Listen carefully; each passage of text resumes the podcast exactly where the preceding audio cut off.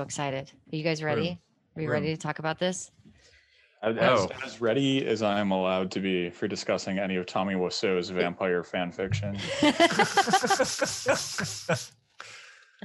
Oh, I'm so excited. Okay. All right. Let's do this, shall we? Welcome back to Protean Pirate Radio, where we pirates help you navigate the uncharted waters of this capitalist shithole. I'm your host and democratically elected, instantly recallable captain, Mel B, and this is my first mate, Kyle. Say hi, Kyle. I am. I just can say the the room. That's I can't say hi. I can only the room. the room. We're talking about the room. I'm sorry. You had copy and intro to do. Hello, the room. It's the The- room. It's the room.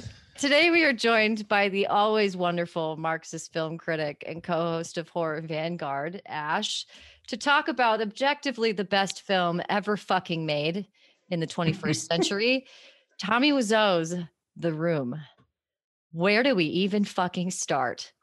We we start by welcoming, but uh, really just this this sort of a member of this sort of weird spiritual space that we've carved out on Twitter between a few of us. Yes, hello, Ash. say Ash A- Ash is and should be here, and we're happy. Yes. Hello. you? This is the perfect person to have on this episode to talk about this movie. Hot damn. How are we doing, by the way, folks? It's almost the end of the year. It's pretty uh pretty solid. Is it? Did this year happen? When am I? Yeah, I don't know. Time doesn't exist, but Oh, 2020 is tearing me apart. Zing. Oh, Oh yeah, no one, no one has ever gone there before. That was a very original joke I just Ugh, did. God. I air love it. horns. You are tearing me apart, Lisa! Yeah, I It's- really I'm doing production notes. production notes. Yeah, I really uh, don't have show notes for this. I just really want us to riff on this. I do uh, think that this film. Let me put it this way: Where were you when you first saw The Room? That's a that's a really good intro. Who who Uh, wants to go first? Mel, Mel, you Mel, you just start. Where Okay. were you, Mel? Where were you when you first saw the room? Okay, so I I had had this just great idea. Yeah. Thanks, Kyle. Fuck. this is going to be a hot mess to edit. Okay. The first time that I ever saw the room was in Omaha. There was a midnight theater that was a single screen theater, the Dundee Theater. And before it started its renovations, and it looks like it does now, it hadn't been renovated in like 50 years. So it was, you know, red velvet seating with absolutely no leg room. There were red curtains on either side of, you know, this giant screen. And they used to do midnight showings of all these really great films. I think the first film I ever saw there was Monty Python and the Holy Grail. And then I saw Boogie Nights, I think, with Mark Wahlberg, which was a experience. Um, and then I started, you know, my friends and I were a bunch of theater geeks and we started getting into Rocky Horror Picture Show.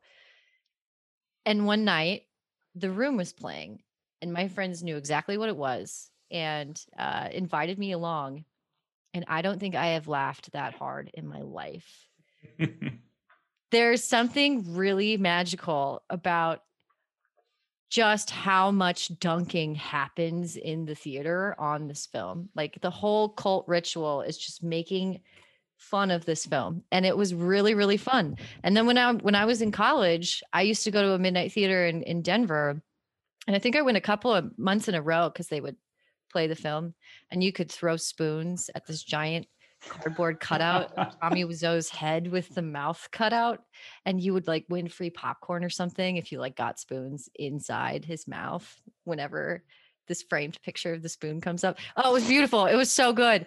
So yeah, it's been a joyful experience from the first moment that I watched this film. It's just always been sort of like an absurd part of my character.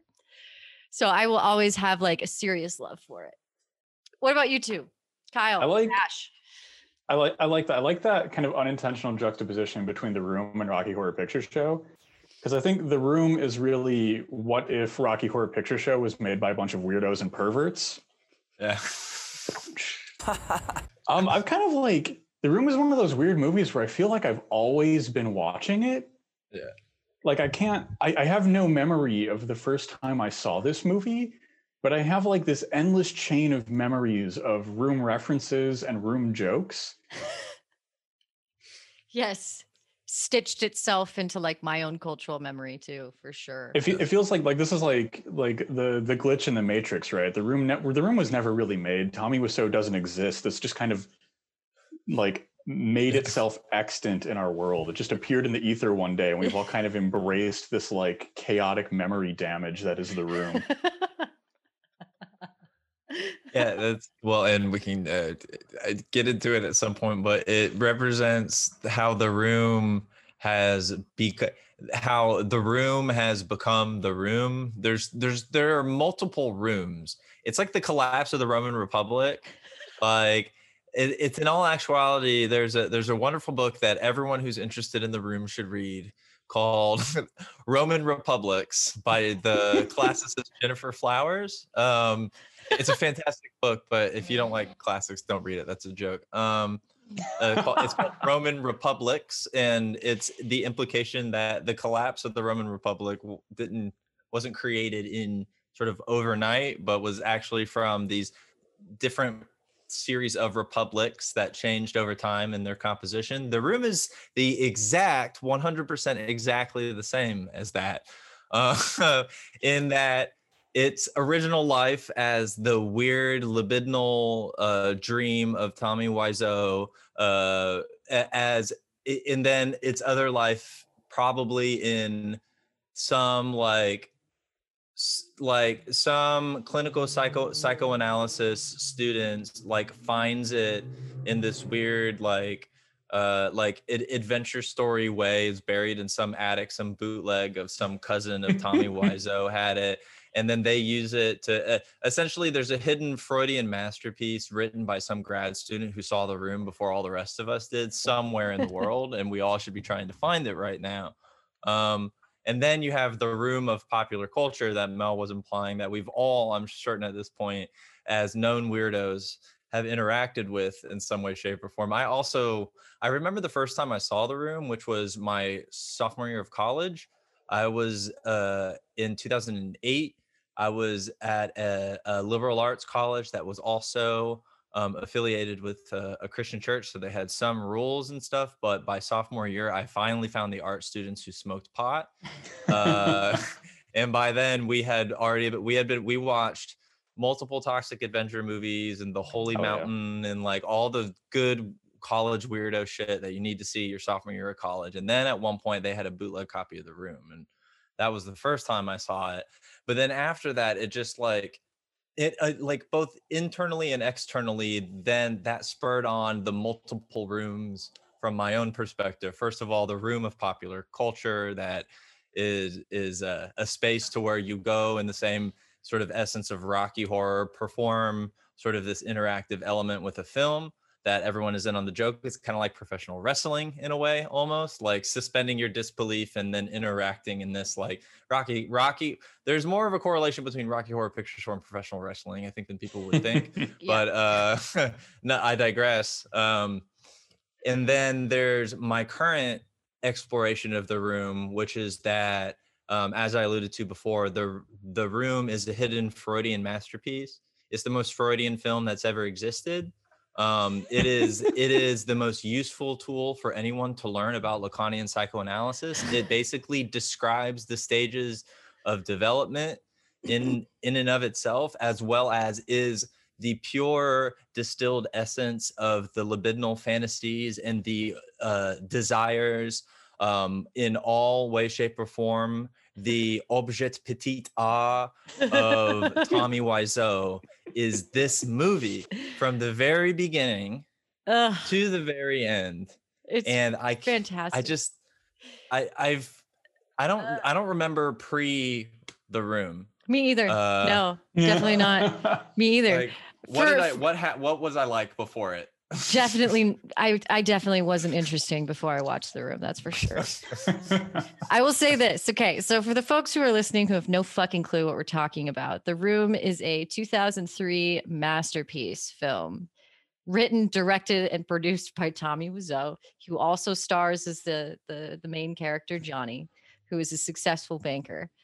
He is engaged to his fiancee Lisa in their nice little San Francisco townhouse, and Lisa has become dissatisfied with her long relationship with Johnny. in spite of the fact that Johnny seems to be the most beloved member of his entire community. Exactly. Because everyone knows who he is and everyone says, Hi, oh, oh, hi, John. Everyone greets everyone else as they would for anybody else. And when Johnny comes up, they go, Oh, hi, Johnny. They recognize him instantly. exactly. Sometimes they say, You're my favorite customer. yeah We I love you. You're my favorite person. We love you, Johnny. Yep. You're loved and liked, Johnny. Yep. He is he is the crux of the friend group too. So he's Yeah. Freud. lovable, lovable banker um, who is engaged to Lisa. Lisa doesn't want to marry him anymore, and she begins a secret affair with Johnny's best friend Mark, who is played by Greg Sestero, who also wrote the book The Disaster Artist. So if you've seen the most recent film, The Disaster Artist, which is James Franco's adaptation of the book, then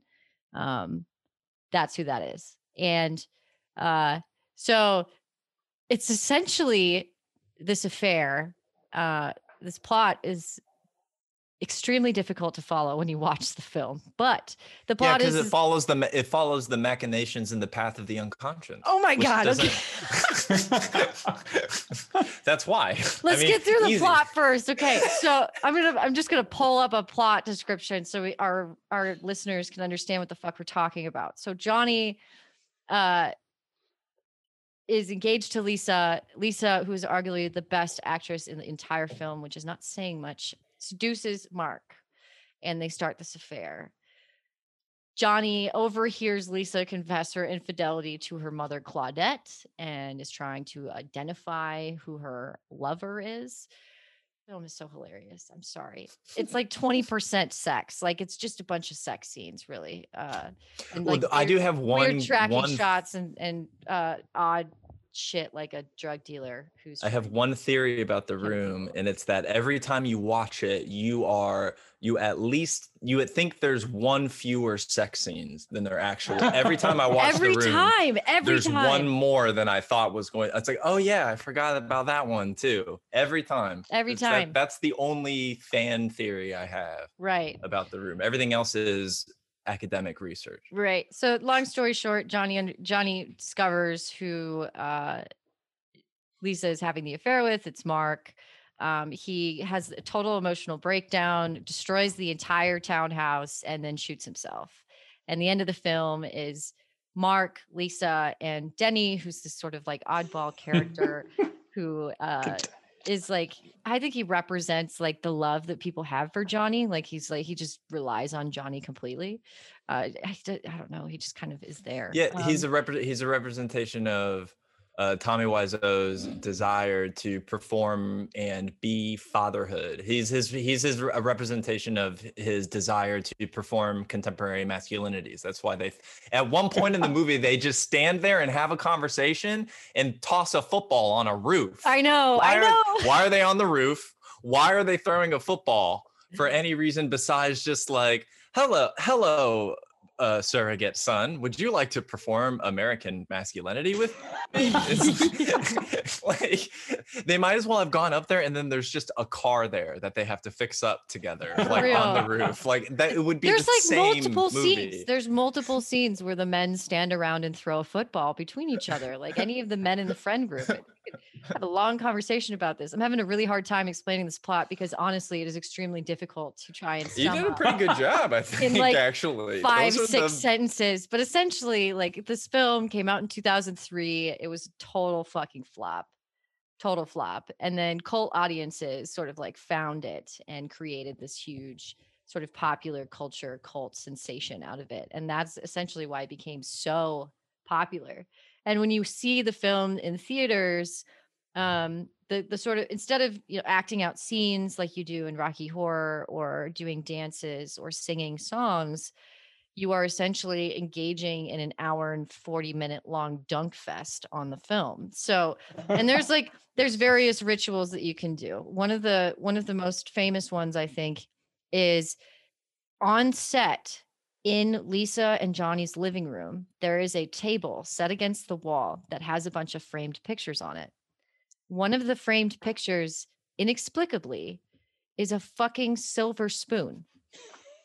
for for whatever reason. It's not a picture of Lisa, it's not a picture of Johnny, it's none of that. No family members are on the wall. It's literally just a framed picture of a spoon. So anytime a framed that that specific shot comes into into the scene and you see it in the background, you throw fucking plastic spoons at, at the screen. It's just you're just, just highlighting the absurdity of the film. Like there's these like useless tracking shots in San Francisco that are meant to establish where you are, right? Uh, which are not necessary for uh, understanding the film at all. But it's so hilarious because people I, I have a distinct memory of this dude behind me the first time i ever watched this film going where the fuck are we and it's like this huge mm-hmm. picture of like the golden gate bridge you know it's just fucking yeah. hilarious shit. And the whole film is just a giant dunk fest. It's just beautiful. I love it so much. I like being able to sit with strangers and dunk on uh, the stupidest film i've ever seen. I love it. It's so great.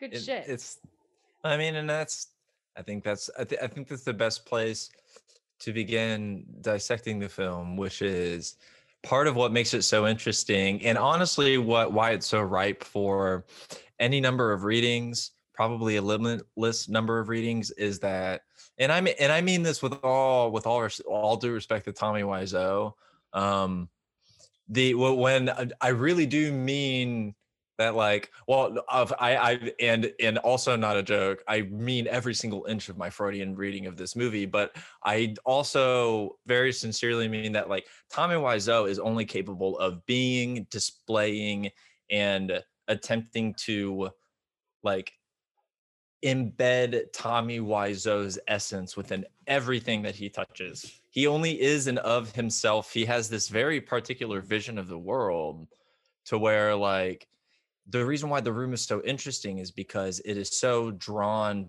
directly from his own vision of how things either should be are desire again is you know sort of well, the theme of my reading we, it's just feverish and weird it is but can we also can we also take a moment just to talk about tommy wiseau before we get into the reading of the film? Absolutely. Ash, i'm sure you uh, have something to include here but no one does anyone know where he was born no one knows actually how where he came from. The Wikipedia article says that he is uh, born Europe, citizenship. Yeah, he's K- he's cagey about it. Yeah, he's he has a very mysterious sort of upbringing. I think um, he is claimed. He thinks this is cool. Yeah, and it's not. It's just kind of confusing. But yep. see, it's he's he's got to be Tommy. He, yeah, exactly. like the the what I can see here, you know, in various interviews, he has claimed to have lived in France, quote, a long time ago, claimed he grew up in New Orleans, Louisiana, and described having an entire family in Louisiana. But no one actually knows where he was born or actually the date that he was born. But that's that's because he's a vampire. That's because he's always been here. there is no there is no beginning for Tommy Wiseau because his beginning has been lost to history.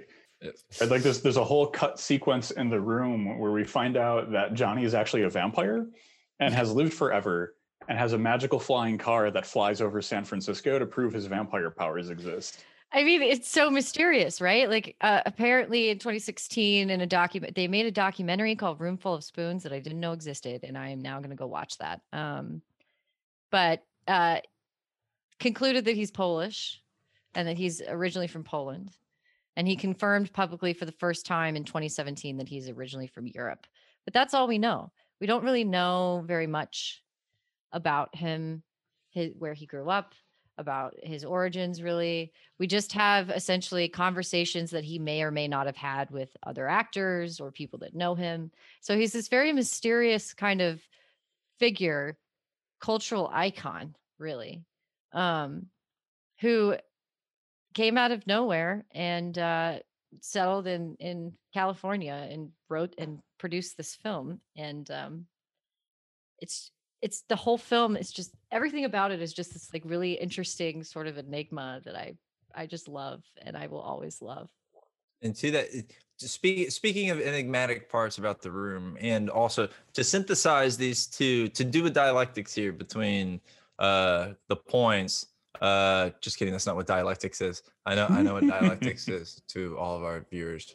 cut that out mandatory uh um the flying I, i'm getting to get back to the flying vampire uh car stuff um there is and, and i'd be interested to hear your take on this ash in, in the sort of fantastic the, the sort of fantastique of tommy wiseau's oeuvre and in non-jokey pretentious words sort of the intentions and the you know the the final product of what Tommy Tommy Wiseau created. I feel as though the the the fantastic elements that would be drawn from vampire powers flying over San Francisco into the strange like Johnny centric world that is this film aren't as large of a gap in terms of the way that culture um, sort of stretches our frame of seeing, if you will. Um, and I was wondering, just in general, your take on the fucking vampire shit. And how, in my opinion, it's not that different than the rest of the room. It's not. It's not that different. It fits in a way. Yeah, no, I don't. I don't think that would have like massively affected the flow of this film because there's so many lost subplots that kind of just get eaten up. Yeah. The the one thing that I think it would have seriously changed if we actually would have had the for some reason Johnny as a vampire scene is it would have fundamentally changed the genre of this movie. Yeah. Right. And and so like, you know, like Mel mentioned earlier, this this was originally pitched as a serious drama, semi-autobiographical retelling of Tommy Wiseau's life. Yeah. That failed. So they tried dark comedy as a way to reboot it. That I, I mm. think misses the mark of what this movie is. And this is an apocalypse film right? Like this this is a movie about the end of the world and the end of all time right? Like it, but it's the story of a single man's apocalypse right? Everyone around him is becoming unheimlich. Like his, his friends are betrayers. His lovers hate him. The, this town that ostensibly loves and cherishes every aspect of his existence forgets him in the period of like two days you know like he's got this birthday party where supposedly he's going to be surrounded by all of his like defenders and loved ones and champions and everyone is just like eh, yeah, you maybe your fiance is cheating on you with some other guy. Who am I to say anything? You know, and like this, this gives us this really contentious, like generic existence. Like, who is John? Like Johnny emerges as a realist. Like this is this is a cinema verite Mad Max.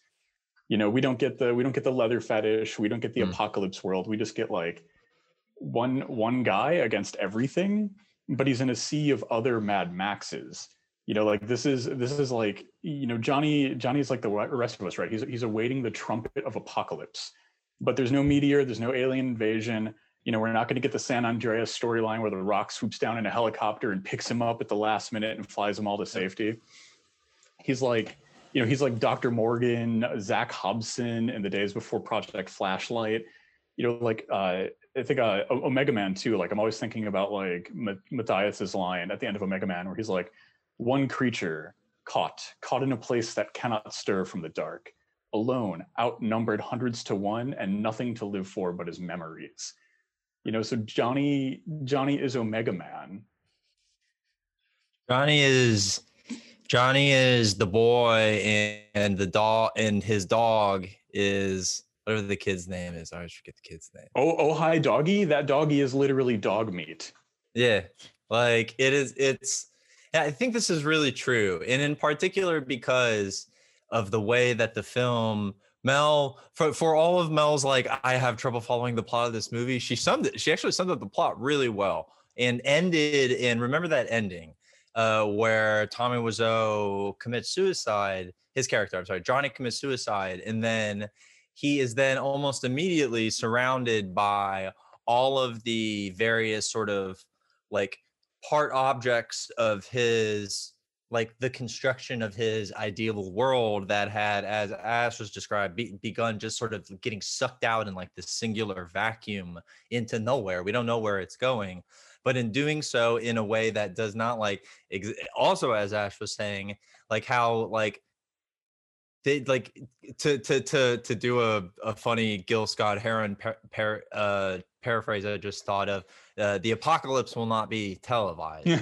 um, so so to speak, um, and it, which is also to incorporate that uh, in one of the most important statements of the 20th century, the revolution will not be televised, into the broader sort of historicized version of what that means, eh, uh, which is that like revolutions don't happen overnight apocalypses don't happen happen overnight and if we if we take the construction of this film and draw it to the interior the sort of de- devolution of our own psyche say will you do continue using a our own sort of con- unconscious sort of spilling the the portions of our unconscious anxieties which is in the possibility of the absence of our fundamental desires as they start to sweep away from us and we have no means of grabbing them and getting them back because they exist in this plane that is beyond human subjectivity that language in this real capital R space that language cannot communicate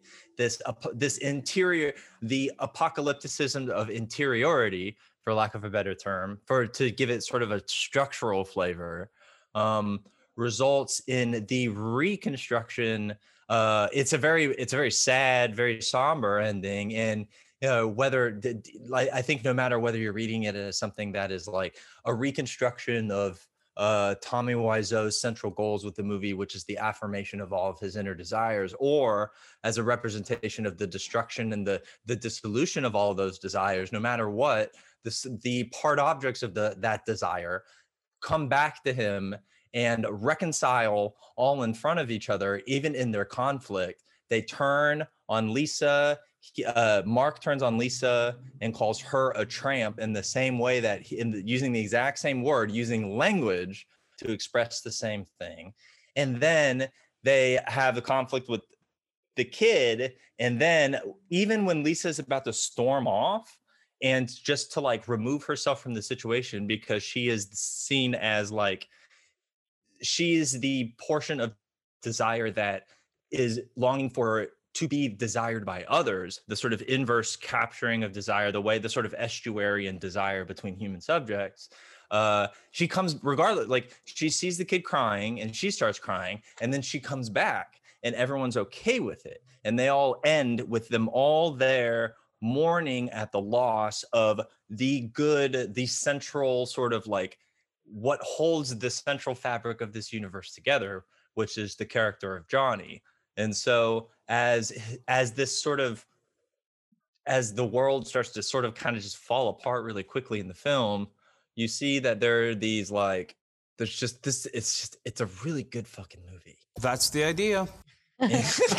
there's so many readings because as you're sitting there as you're sitting there talking about it um you know, my brain's going, well, we could also take like a really in depth feminist reading of this film and see how uh essentially like violent misogyny just like starts and ends the film in a lot of ways and the character of lisa is treated very harshly all the way across the board right her, her mother is trying to convince her to stay in a relationship with Johnny because he has a job and he has stability and he buys her things and she owes him that, right? Even though when she's she's trying to assert her own autonomy as a character in the film, she's constantly being brought back into the relationship. The way that Johnny treats her uh, is often as an object and not necessarily as someone um, that he he really loves. He he possesses her, right? Um, like even in the end, being called a tramp by Mark, right? She's seen as this sort of like seductive vixen, right? all of the problems that happened to Johnny and to Mark and breaking up the friend group she's the focal point there, right? She is the one who starts the shitstorm and she is treated as such. And even like even like I don't even want to call it a throwaway, but you know, um, her mom as a character is really uh, sort of uh, a caricature of a mother-in-law, right?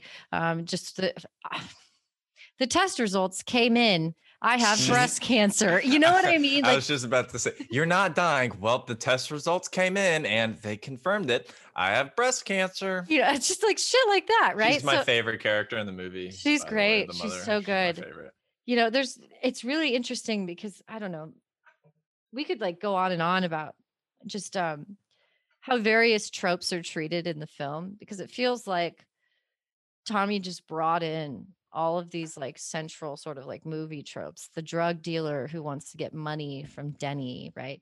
Uh the sort of like disaffected kid who can't go home like the the the love triangle the the sort of weird friendships that they have where their friends are like fucking on their couch like what? Like there's just so weird weird sort of like dynamics that are happening where all of these things are being brought in together and it becomes this film that you could spend hours dissecting and never come to the same sort of conclusion about it. Yeah, we really, I think we really need to talk about Chris R for a second. So, like, that's, the- so the drug dealer, right? We have to talk about Chris R. Um, single-handedly, the only person in this movie who can act, which Yep. is just baffling to me. Like, no one, no one else in this movie can actually be the characters they're trying to be, except for Chris R. Uh, played by Dan Janjinian. I think I'm saying his last name right. He ran for uh, the House of Representatives in Texas. I think uh, three years ago or something like that. It was very fairly recently. He ran it, uh, for the House of Representatives in Texas, right?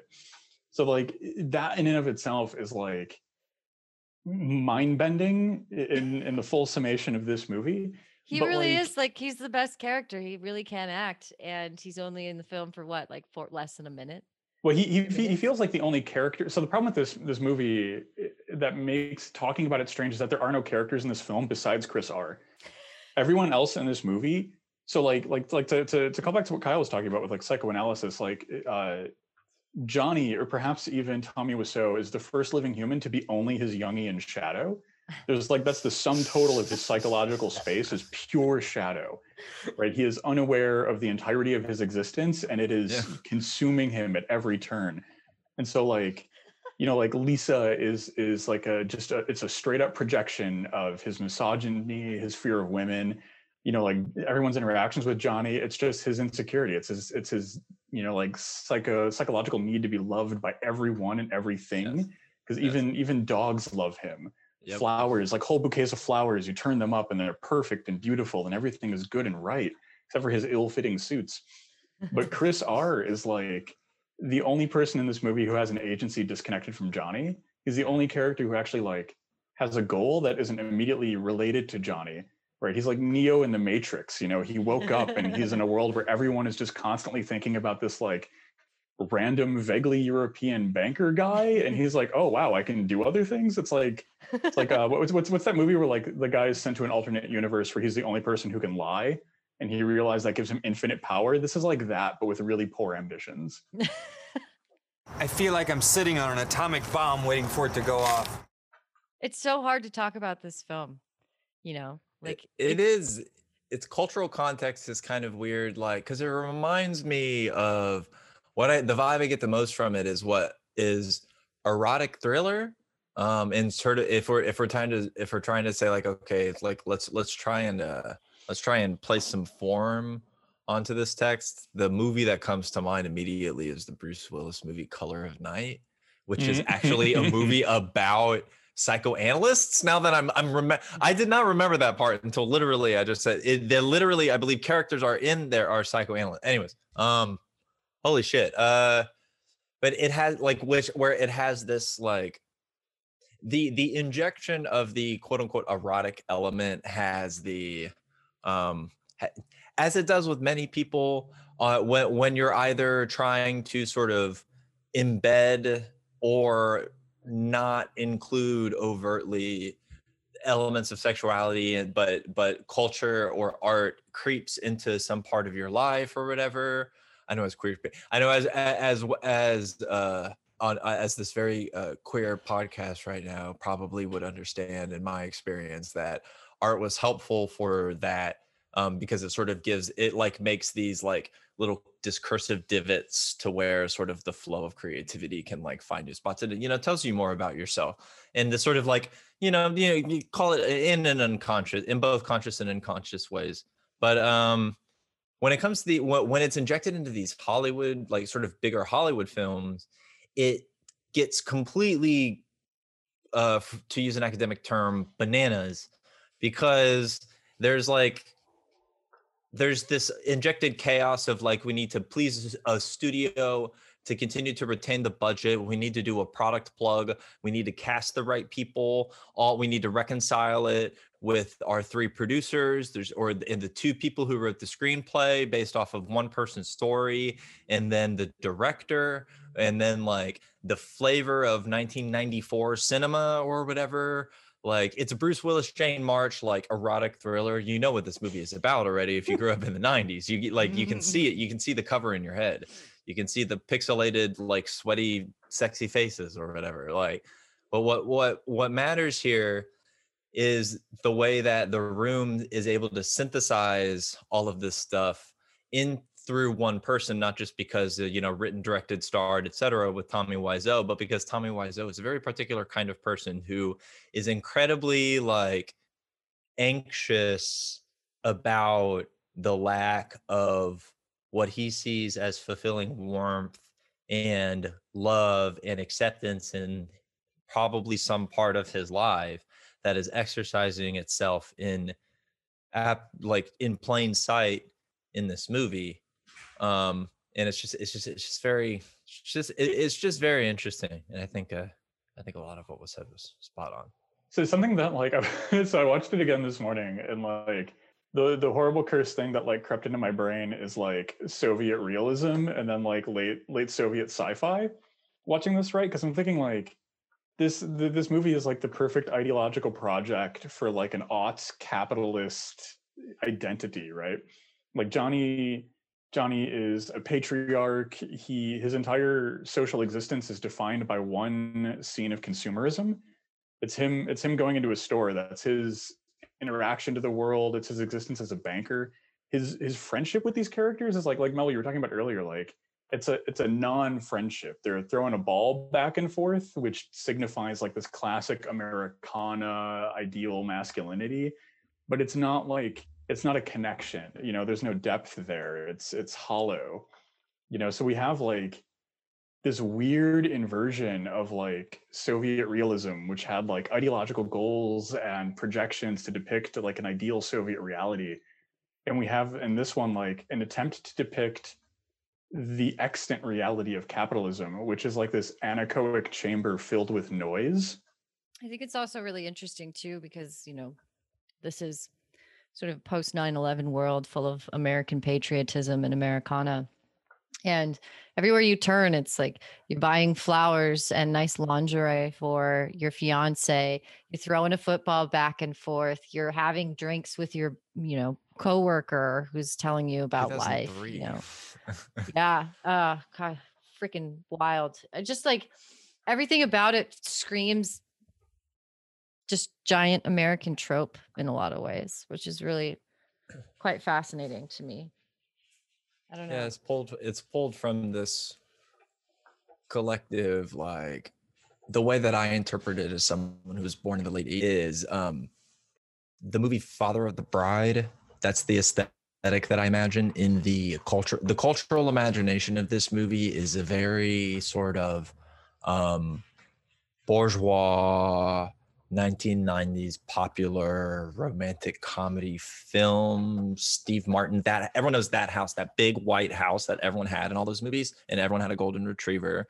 This very like again talk about talk talk about libido in these films like it had this very very sort of like like this sort of combo drive desire to express this like sen- this sense of security and upward mobility. All of the jobs that the people in these films they were all they were architects, right? Who the fuck is I don't know any architects. I'm sorry. uh McMansion Hell. Uh one, one, one architect. One architect. and Bankers, I don't know them personally. I don't know them personally, but yeah. It's like Lisa's a stay-at-home uh fiance, stay-at-home wife, right? Yeah. yeah. Do we even absence. know like what Mark's job is?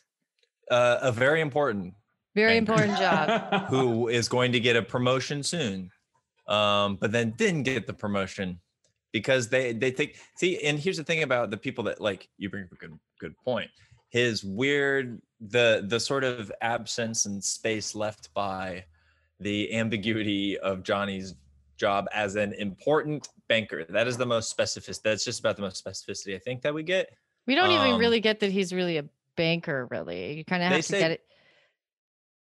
I You think got to get it say through context clues, really. Yeah, uh, they they say they say banker, but it's not. So I, I think like one of the things that's going on here is that like you you you can't talk about work in in the context of an idealized American project. You can only talk Yeah. about like work that's that's already been metaphorized into something else, right? You can talk about the work. yeah. masculinity and and virtuosity behind uh, construction you know hardy blue collar labor but you can't actually talk about having a job.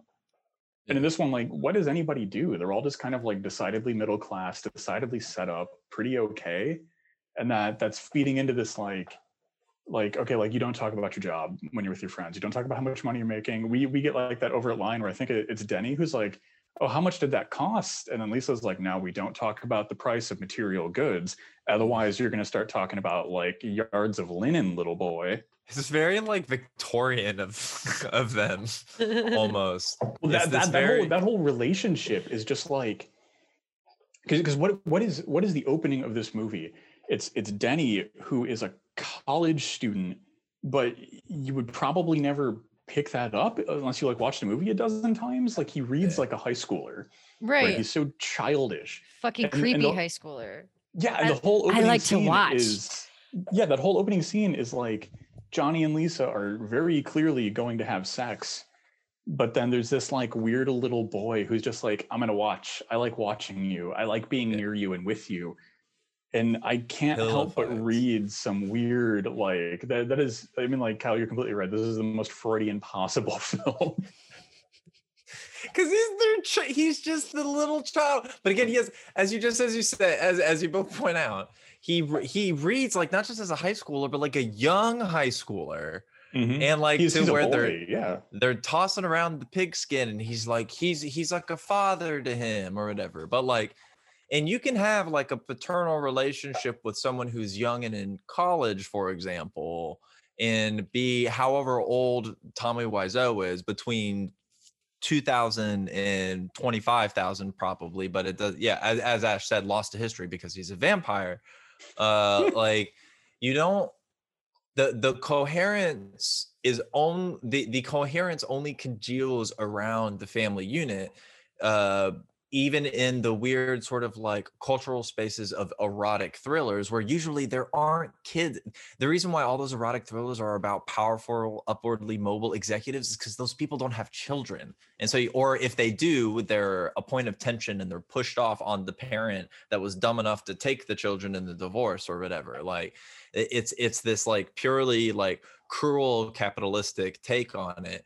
And this is sort of an extension of the like again tommy wiseau sees himself as the classic the classic uh, contemporary neoliberal american father figure Mhm. that uh, like has his bank his good banking job and is popular in his community where everyone knows his name and he goes to places regularly to where he can be their favorite customer and he has this stability and this coherence that only exists within the realm of language like beyond this it like it, it's constructed purely through the you know from a linguistic bottom up like imagination of how he thinks like the world needs to be including pa- pathologizing it to the point to where he kills himself as in the film as a means for demonstrating how people would miss him when he's gone and how they would be able to overcome some like horrific betrayals and immediate conflict and tension in order to mo- mourn for the most important and central part of this movie which is the character of johnny. The everything except for uh neo stands exactly on top of he's only neo. He is that is neat he is neo from the fucking matrix. That was that was incredible by the way. That, that that's perfect. But and and and, and correct chris r as neo is just but anyways uh like everything else stands on the back of this like very strange polish man with you know i have nothing against the polish i am part polish but my my goodness this this strange polish man's weird film that like again if you have ever been interested in freud and psychoanalysis or whatever i'll throw you a syllabus and then just watch read that stuff and then watch this movie and you will understand it. I know it's hard but like oh my god It's like text. This movie is a textbook, by the way. This is a textbook. uh, it's not a film. Oh, I love this shit. This is why we do this shit. this is why we have Ash on. Any any any parting thoughts about specifically the plot? Because I really wanted to kind of segue into uh, the sort of interactive movie going experience of the room and its sort of place within sort of cold pop culture, and uh, bring up some bullshit about Warner Brothers so that maybe we can have a conversation about where that's headed in the future. Since we have Ash on, and I'm sure he has some opinions. Warner Brothers. I think like so, so part of like the uh, absorb because there are so many awful movies made every single year that are that are just as bad as The Room. You know, like this isn't especially terrible, but I think I think the magic sauce here that that lets the room like click in in some part of our collective unconscious is that like it's so painfully honest. You know, like like so so the plot is it's it's like it's like kaleidoscopic, right? It's like you're staring with like a strobe light two inches from your eyes. It's like the Ludovico treatment, you know, and like, but it's like like like this is like try to remember back to like the shittiest year you've ever had, and try to and try to imagine that entire year condensed down into like a crisp seventy minutes, and that's what happens in the room, right? Like you have like this relationship falls apart. There's a tragic suicide. You're betrayed by your best friends. You lose your social status uh, this little boy you're mentoring becomes a, a, you know struggles with drug addiction and or becomes a drug dealer and or almost gets murdered by neo or something like i don't even know what happened with that and then like uh, then there's the random therapist friend that's floating in and out and it like this reads like someone is trying to tell you a story of a really tough year they had but but they themselves have not yet internalized those pieces and figured out what's going on which is like like this is the lived condition of of the pure lunacy that is under contemporary capitalism, right? It's it's so stuck and and atomized and shuffled around that like there's something about watching this movie where it just feels uncomfortably real. Like it's like it's like staring into into a mirror in a mirror that's just too honest. It's not blurry enough to let you get away with those crow's feet and you know like those problems that you've got it's it's so fucking clear that we have to just like the laughter at the room is almost like that uncomfortable laughter you've had when you've encountered the real. Eh, Tommy Wiseau is in the mirror stage. this is like that's my closing argument. Tommy Wiseau has fig- has now determined himself as the potential object of desire for others and he is now moving on to the, what where he is trapped is he has never been able to figure out that he is not able to capture the desire uh, of others in the same way that he expects and so he, and he he didn't re- he is realizing that he is in, he's in the he's at the beginning of the Oedipal stage where he is realizing that he needs to compete with the father for the mother. And so that is why in this film this film is his transit okay no no here's the reading and here here's my here's the end of that. And then we can talk about the the proletarianization of the cultural commons. The the let me do my Freud and then we can talk about r- real shit. Uh, the beginning of this uh, the beginning of this film is representation of the lacanian mirror stage which is the point in child development when a child looks in the mirror and recognizes that reflection as themselves. What happens then is that they are no longer seeing themselves as the absolute ideal i Instead, the ideal I is this other subject, the child in the mirror, who, like, oh, look how handsome and cool and cute I am. No wonder mommy loves me. then the, what the child does in the Oedipal stage, the child realizes and understands that mommy doesn't like love me as much as I need her to. And that's really fucked up. And I don't like it because mommy also loves daddy.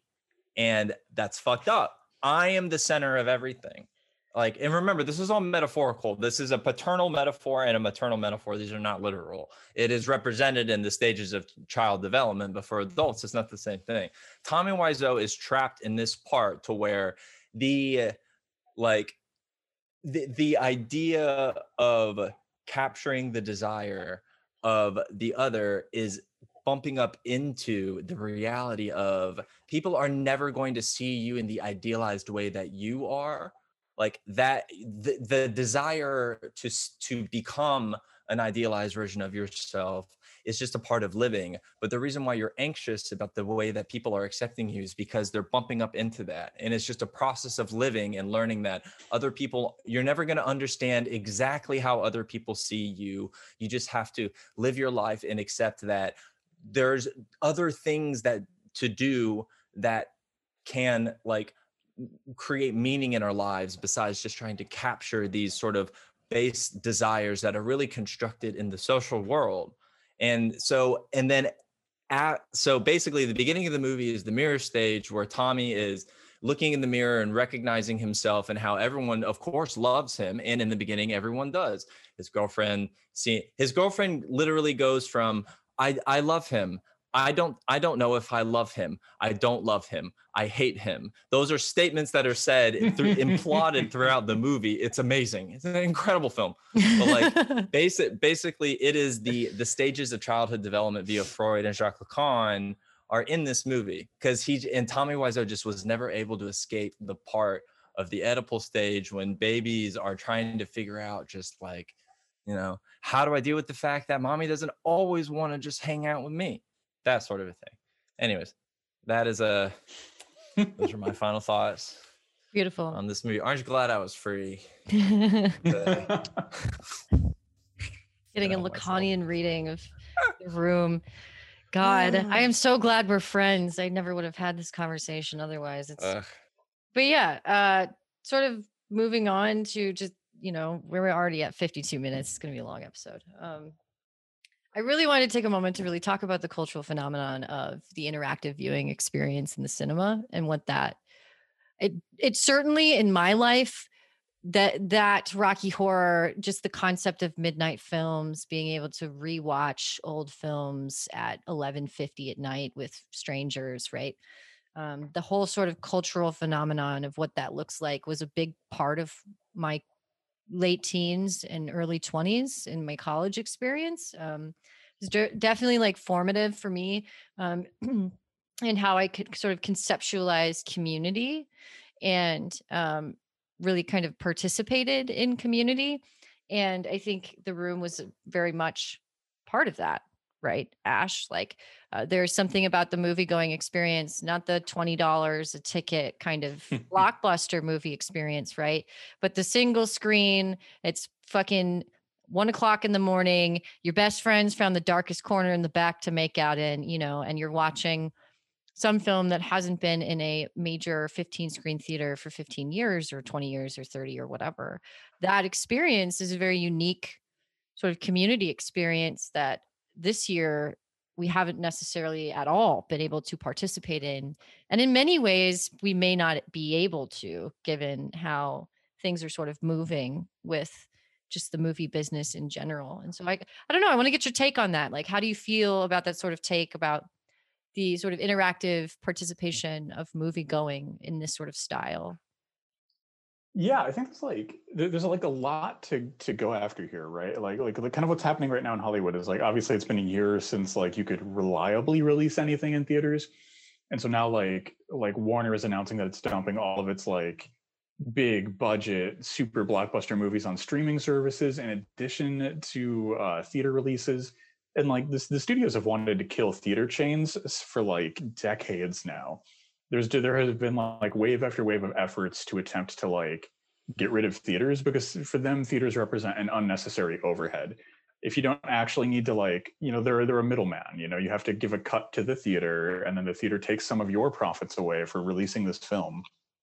So if they can get rid of that uh, they'll they'll succeed completely in totalizing their own internal like capitalistic economy. But i think part of the problem is like uh, th- theaters are dying in like two different senses. They're dying in the sense that uh, you know studios want to kill them off so that they can make all the money themselves, and they're dying in the sense that like there are so few like local independent theaters where you can like that are free from this stuff, right? Like Disney, Disney has like it, to to get a major Disney release to play in your theater, you have to sign on these like really parasitic contracts to keep playing their movie even well after it's not going to be profitable for your theater anymore. And so like the, you know, by and by the only theaters that are surviving are those giant chain theaters where you got to pay $80 for your popcorn and $700 for your ticket. And like the the experience there is like it's it's less going to like the mom and pop diner and it's more going to McDonald's. And so like this is yeah, this it's is the, cheap and sleek and Yeah. corporate. yeah it's it's the it's the continuation of our like rentier economy you know like we can't you can't own anything and, and that includes like a collective owning of a space right? You know there's there's no more drive-ins because fewer people own vehicles fewer people have the time to attend those kind of things. Movies are way too expensive for that stuff now. And that's that's like that's even another layer of this problem right? Like outside of horror movies which have like always cost next to nothing to make even if they're a major studio release like the cost of movies is like hundreds of millions of dollars now for not just like it's not just like the major summer blockbuster that's gonna all the money goes into that and it's and it's like you're the horse you're betting on but now it's like every like all 30 star wars movies that come out in a year each cost 300 million dollars and that that like this is all like forming this giant web that spells the death of like being able to go with people and watch a movie and then like i mean like not even to mention copyright law and like in short, we need to bring about full communism so I can enjoy movies again. yeah, I mean, it's a very unique space, right? Like you, this, it's probably, you know, it felt, you know, now that I have a little bit more of my own sort of like political analysis under my belt, like re re-examining that portion of my life when that really wasn't something I thought of, but like it felt like one of the last true sort of like common spaces, right? Where you can have these instantly sort of amiable and mutual relationships with strangers sitting next to you, right? Where you have these conversations about the film you're watching, you show up early, you, you know, it's one of the theaters that I went to, I think in Denver. I vaguely remember there being intermissions to be able to talk to people in between portions of the film. Like there were these really cool spaces of just kind of misfits, right? Who were awake at fucking 12:30 at night and wanted to watch a movie together and it was Monty Python, it was, you know, Boogie Mhm. Nights, it was whatever the fuck, right? um and every time you you would have these sort of great moments to just kind of share space together that you don't get in a corporate theater because you want to make sure that you have the right spot and that you're not, you know, you got to have like your armrest down, fuck you, I don't want to talk to you, stop fucking talking behind me. You know, that sort of shit didn't really happen in these midnight theaters. That was, you know, and it was a big part of like building relationships when I first went to college, you know, um, because it was so fun for me in high school. And um I lost my point. What I'm trying to say really is that like I'm reminiscing now because it was just so much fun, you know. And I think the, you know, in, in the context of like this discussion on the room, like it's all part of the same sort of small universe of being able to build that community and sort of subvert and usurp the alienation that the system puts down upon us, you know. yeah, yeah. I think like Tragedy that it keeps happening. the, the, the, the- there's like a really potent question that, that's like undergirding all of this, and that's like who owns culture, right? Is it like in order to make even like the most low budget Z movie, you need at least a dozen people doing different jobs, right? Like this is this is an inherently collective form of art, right? Like you can't you can't I mean you can make a movie just by yourself, but like that is traditionally not how the format is handled. But like then we have to ask like who's whose is the viewing experience, right? is this meant to be a, a capitalistic consumeristic enterprise where you you digest your lone piece of cinema or is this meant to be something that we kind of engage with together that we that we have as part of like a cultural conversation and like it's readily apparent that the studio system wishes this to be nothing more than like enjoy the product that you're being given and be silent until the next product delivery session begins Right. Right. Yeah. It's uh naked consumerism.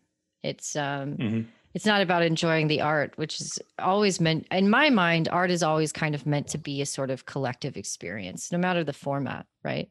Could be Mhm. print, could be taking a walk through an art gallery, right? It's always something that you could certainly do by yourself, but has always been something that is far more enjoyable and far more impactful if you are uh, engaging with uh, artistic pieces as part of a group. And I think this is definitely part of that, right? Um, So, of course, capitalism, which prides itself on being a monstrous vehicle machine of alienation and atomization, would not want that sort of collective space to continue to exist because that is dangerous. That Uh, is a you- threat to capitalism.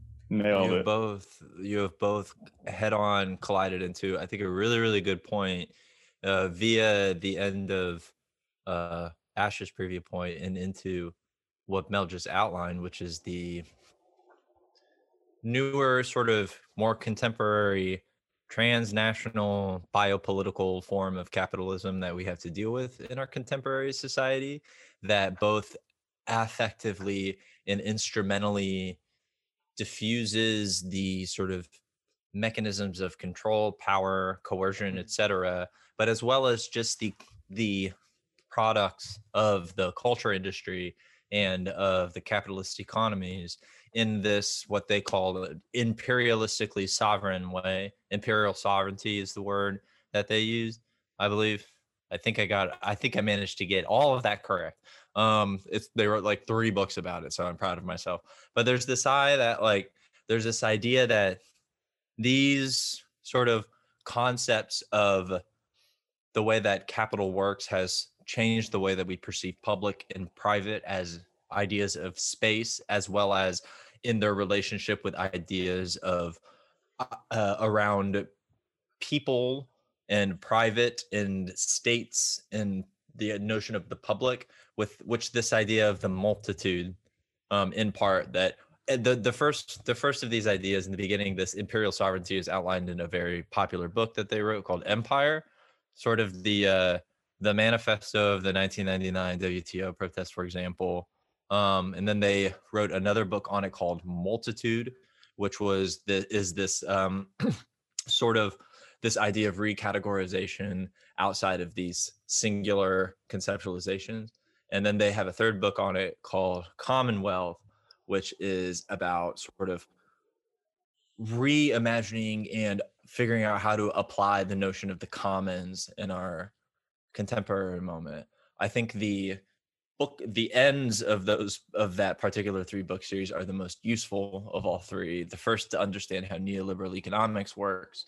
Um, and its relationship with power and biopolitics, for example, if those are any Foucaultian buzzwords anyone has heard before, helps you understand that and then commonwealth in the way that i think we need to at least i don't always agree with michael hardt and antonio negri on everything but what i do agree with them is the the way that they've attempted to reestablish and reimagine our political imagination around new ideas the commonwealth and the commons i think being a very helpful and useful one um, i take a lot of my takes on this from the scholar jodi dean um, uh, we're all just downstream from the lit crit guy because he finally is the one who got me to read Jodi Dean. and now I've been passing, I've been handing, I've been passing those ebooks out like it's fucking candy. Um, but it, I think what you've both really just really hit the nail on the head with is that there, the production of culture is the even the idea of it not even like both the process of it in terms of the cost of in capital uh, the, just the cost in general of distribution and development and creation of something that people would consider a film, but also in the who makes movies. We don't like when you ask people who makes movies, they'll just be like, "Well, Hollywood makes movies," or you know, the the film industry, or filmmakers, or whatever.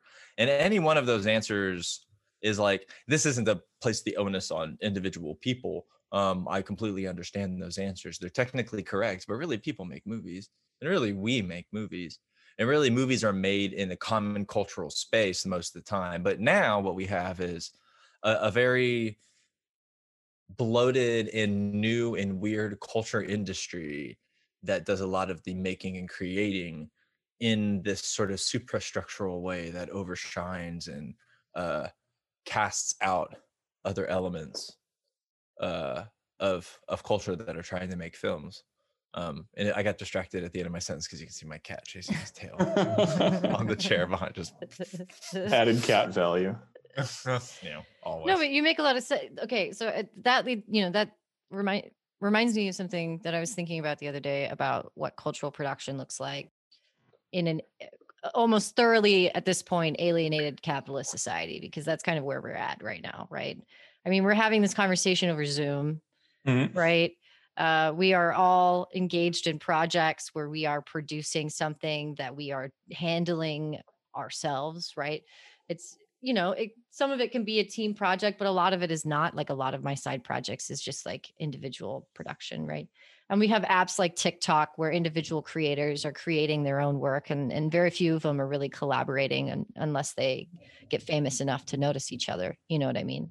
Um, and it's sort of this weird space of cultural production that we're in now, where you know, an age of streaming and YouTube, um, going to the movies feels like a waste of time for a lot of people. Um, and maybe I don't know. Maybe it's just because I'm a millennial and like we we hung out before smartphones had more than just one app. You know. Um, Whoa. whoa, man! And I'm like a I got my young first millennial. phone. Yeah, I got my first phone when I was like 17. I got It my- had Snake on it. Yeah, yeah. I had a flip phone until I I got through my first year of college. I didn't get a smartphone until 2011, and I didn't know. How I got a smartphone in 2014. I mm, I couldn't text on my first cell phone because texting you had to pay extra for that, yeah, yeah. and I didn't. Oh yeah. we didn't have the money to pay for the texting, so I could Right. call people on a phone that lived in my pocket. yeah, right. So okay, so to all of our young listeners, are like, God, they're old as dirt. Like Yeah. we just we lived in a we lived in a time where cultural production was different. Like uh, we went to the we, we lived in the before times. yeah, yeah, know, the before times. Yeah, I, I before remember what it was like before the internet was a thing. So do Yeah. I remember my parents saying we are never getting the internet. Yep. I remember Mhm. vividly them just being like, "We're never gonna need that shit. We're never getting it. Stop Yep. asking." Yep. I remember. Yeah, I, Oh, I remember man. all those takes where it's like, oh, the So internet. funny. That's really like if you do a lot of like important business and you need to stay Yep. connected all the time. But like, Like lawyers get the internet. Right. right, there wasn't there wasn't anything on it for your like average person. You know, like I remember all of that stuff, and then I remember when schools started like going online. Like, Yeah, learning Yeah. to type Oh, in man. elementary school. Yeah, I just um back then it was the World Wide Web. American Online. Yeah, oh my Yeah, god, AOL. yeah. The, wa- the Uh, beautiful days of the walled gardens. The days before Facebook when everyone was on AIM Messenger and MSN Messenger and shit. Yeah. Not to uh, not to unfortunately make this the same joke in two different podcasts, but you know when the internet was a disc that you found in like Oh the grocery God, store yes. parking lot that was Yep. all scuffed up. It was Yep. 20 hours free of American Online. I miss chaining those things together, just kind of like picking them up. Be like, oh, sweet, another Yeah. 20 hours of internet. Oh my Yep.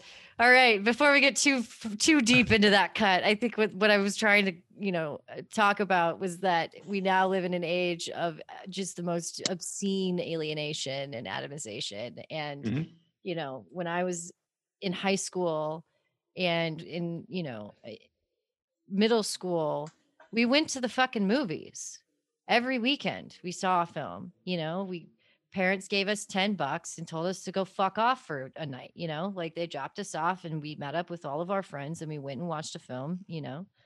And that was just like a part of of how we interacted with each other because my parents knew that we would, you know, be totally fucked. We wouldn't be like getting into trouble somewhere. We'd just be fucking around, sneaking into films and stuff and like whatever, you know. Um, and it's something that continued into college where it's these pi- pivotal moments where I found community among a bunch of weirdos, much in the same way that I interact with the weirdos on Twitter. It's just we met face to face. You know what I mean? And like, it's difficult to grapple with the fact that this is not something that we can do now, right? Because like Ash, when you when you like when we first started talking, we were talking about going to film festivals and like checking out the the Dundee Theater because it had just reopened and doing the Mhm. whole fucking deal. And then the pandemic fucking smashed us in the face, you know. And now we have we have the potential death of the film industry as we know it. I mean, I my hope, I think, because I'm I'm now getting into some serious cynicism about what the future of this world looks like. Um, is that maybe this means that independent single screen theaters might have a comeback because of the death of movie chains. That's what I'm hoping.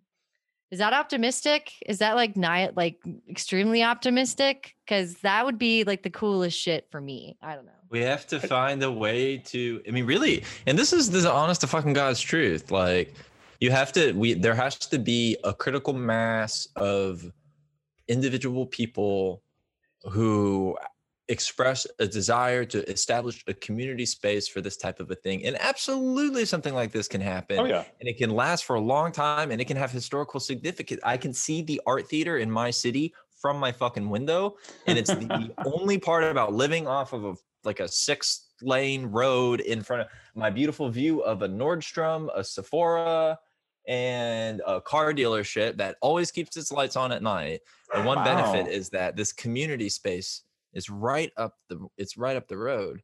Um, at one point it was established by a group of people and, and given historical relevancy there just you know there has to be a desire as well as an environment. The problem is that one the economy of course but also that there needs to just be a group of people who would say like hey we can do this. I think people could do it. It just you know maybe once we get a little bit of economic recovery and hopefully liberals can maybe do the only thing that they're good for and try and inject a little bit of stimulus into our pockets as well as that of the million millionaires and billionaires so you know, Mhm.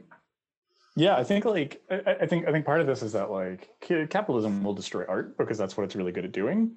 You know, like I mean, like copyright law is the best example of this. Star Wars should have been in the public domain before I was born, and as we've already established, the three of us are older than dirt. so it's like we're we're we're facing this uphill battle. We're kind of like attempting to preserve these independent art spaces is it has to be necessarily woven in to other social causes otherwise it's going to be eaten alive like all the other like you know like con- consumerist movements you know like the whole like uh green go like the the first wave of like the go green movement that that was just completely devoured and now all that's become is some some like fancy quote unquote liberal cities have banned have banned past plastic grocery bags and like that's that, that's part of the necessary machinations of this struggle, right? As like these independent theaters are fighting a gigantic capitalist machine, but they themselves are like woven into the structure of it, you know? And I think that there's there's so much good cinema right now that's happening outside of the the major studio system that's happening outside of those release cycles you know and even that is still kind of beholden to this because that stuff's getting distributed on amazon right? That's that stuff is getting like instant upload to video on demand on like prime or vimeo or something. And like all, all those systems are beholden to like amazon web analytics and stuff like that. So like it, this thing this thing is interconnected. It's all deeply woven together. Something something intersectionality something something save cinema well, and you bring up a good point that like even in like to keep this, you know, in a sort of political bent, like activist spaces have movie showings, right? uh-huh. Being able to I think that's also a really cool thing about the accessibility of a lot of this cinema is that we can just build a place to build that commons and have that common experience um, that isn't um, necessarily dependent on having a you know single screen 500 seat theater to to do so right um however it's just you know it's i think i've been having a lot of conversations especially i spoke with the folks from inhabit yesterday. We had a lot of conversations about just how much has changed this year and and how we collectively just really haven't like fully processed the effects Oh, uh, the potential effects, the the possibilities of how exactly this has changed, all you know, uh, completely altered this, right? You know, um, and so I see that you have to go, Kyle. Um, yeah i, don't want to interrupt no, no problem. We've been going. talking for for two hours. We could probably end it here really shortly, but I think- whatever you want to do. ultimately, what I want to say is that the room is a fucking masterpiece. and I am so glad that you guys got a chance to uh, air out your your very sound theories about an analysis of this film, and I will talk about this film until my dying breath. And I hope to God that someday I will be able to watch this film again in theaters and enjoy that experience with you too. Parting thoughts, Ash, Kyle. My my parting thoughts are speaking of movies. I like movies. I- I've always really liked horror movies in particular. And if you Oh, yeah. are someone who listens to this podcast, which means you're probably a dirty commie like the rest of us, and you like things like horror movies or nice boys who are smart and who know books and smart people things in communism, you should listen to a podcast called Horror Vanguard. Um, I'm a big fan personally, um, and it is not because of appearing on that podcast, which I have. Um, speaking of, if you would like to listen to myself, if you would like to listen to Captain Mel, if you would like to listen to Steven, or us, all of us talk about fantastic movies, um, you Horror can listen to- Vanguard. you can and should listen to Horror Vanguard. Particularly listen to me for two hours talk about the Foucaultian elements of a Lindsay Lohan torture porn movie, um, which is probably that. That probably my 2020 beautiful. highlight in content creation was the Lindsay Lohan Horror Vanguard episode. It's just like I'm setting records, baby. Yeah, my my favorite podcast appearance this year was also on Horror Vanguard. I got to do a post-colonial analysis of the mummy. So good.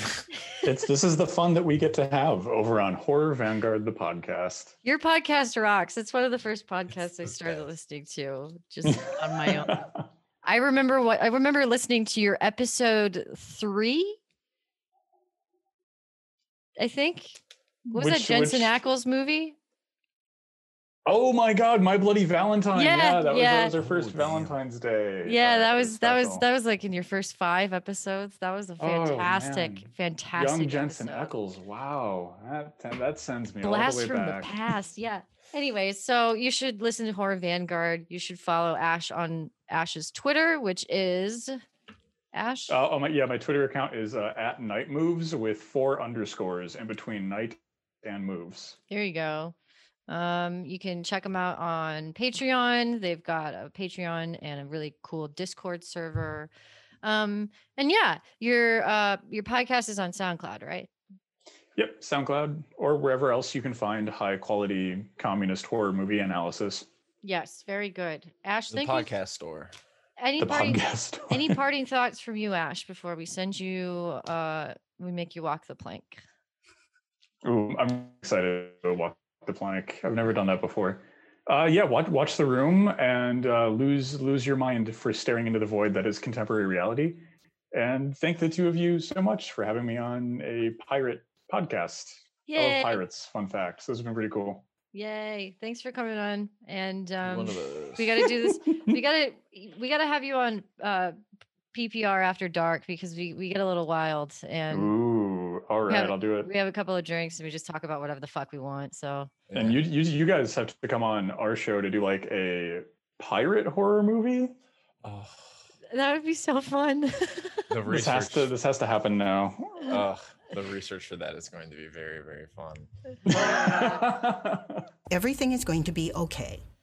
Thanks again for tuning in to Protean Pirate Radio. We appreciate you taking the time to listen to us tonight. If you love what you're hearing and would like to support us as we navigate the uncharted waters of our dystopian present, please consider supporting us at patreon.com forward slash protean pod. Until next time. You are tearing me apart, Lisa. You are tearing me apart, Lisa. You are tearing